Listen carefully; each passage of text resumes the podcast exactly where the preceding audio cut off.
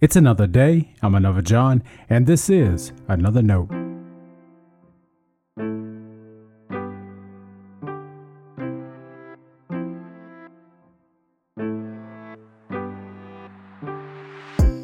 Today's edition of Another Note is titled No Underdogs. Our scripture reference today is Judges chapter 6, verses 11 through 16. As always, may the Lord add a blessing to the reading and hearing of His holy word.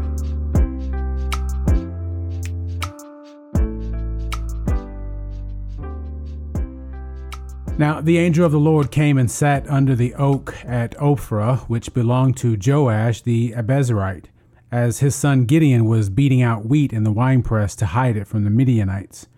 The angel of the Lord appeared to him and said to him, The Lord is with you, you mighty warrior.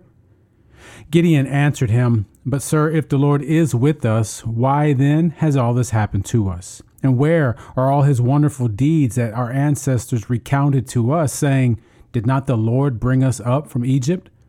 But now the Lord has cast us off and given us into the hand of Midian.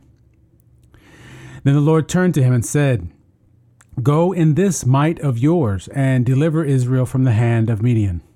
I hereby commission you. He responded, But sir, how can I deliver Israel? My clan is the weakest in Manasseh, and I am the least in my family. The Lord said to him, but I will be with you, and you shall strike down the Midianites, every one of them. This is the word of our Lord. Thanks be to God.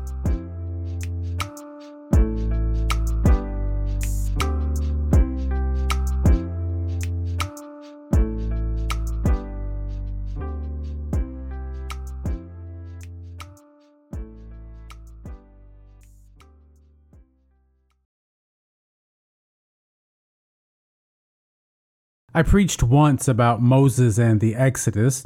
My message focused on Moses as the underdog of the story. He didn't see how he could follow through with God's command. How could he stand against Pharaoh? How could he get the people to follow his lead? There was so much running against him, it seemed an impossible task. Again, he was the underdog.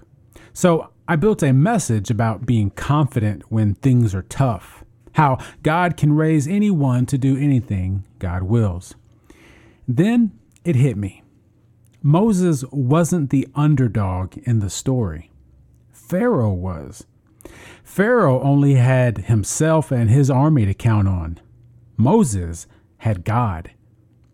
This wasn't an underdog story about Moses, it was a victory speech about the power of God. It's tempting to paint Gideon as an underdog as well.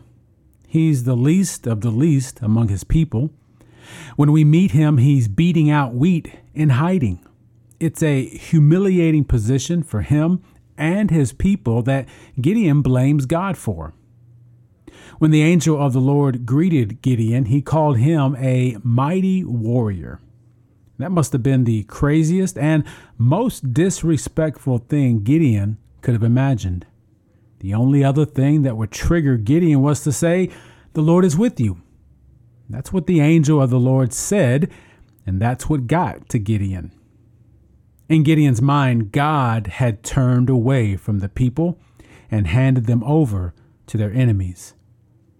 The angel of the Lord isn't deterred by such an accusation. Instead, he delivers Gideon's commission to deliver Israel. Gideon will receive proof of the deliverance to come. So it becomes another story about what God can do through even the weakest of the weak. And that's not a bad reminder for us. We don't need to be a hero. We don't even need to be a giant slayer. What we learn to do is trust God's power in our life. And whatever comes from that will be our testimony. I had to change that sermon I was ready to preach.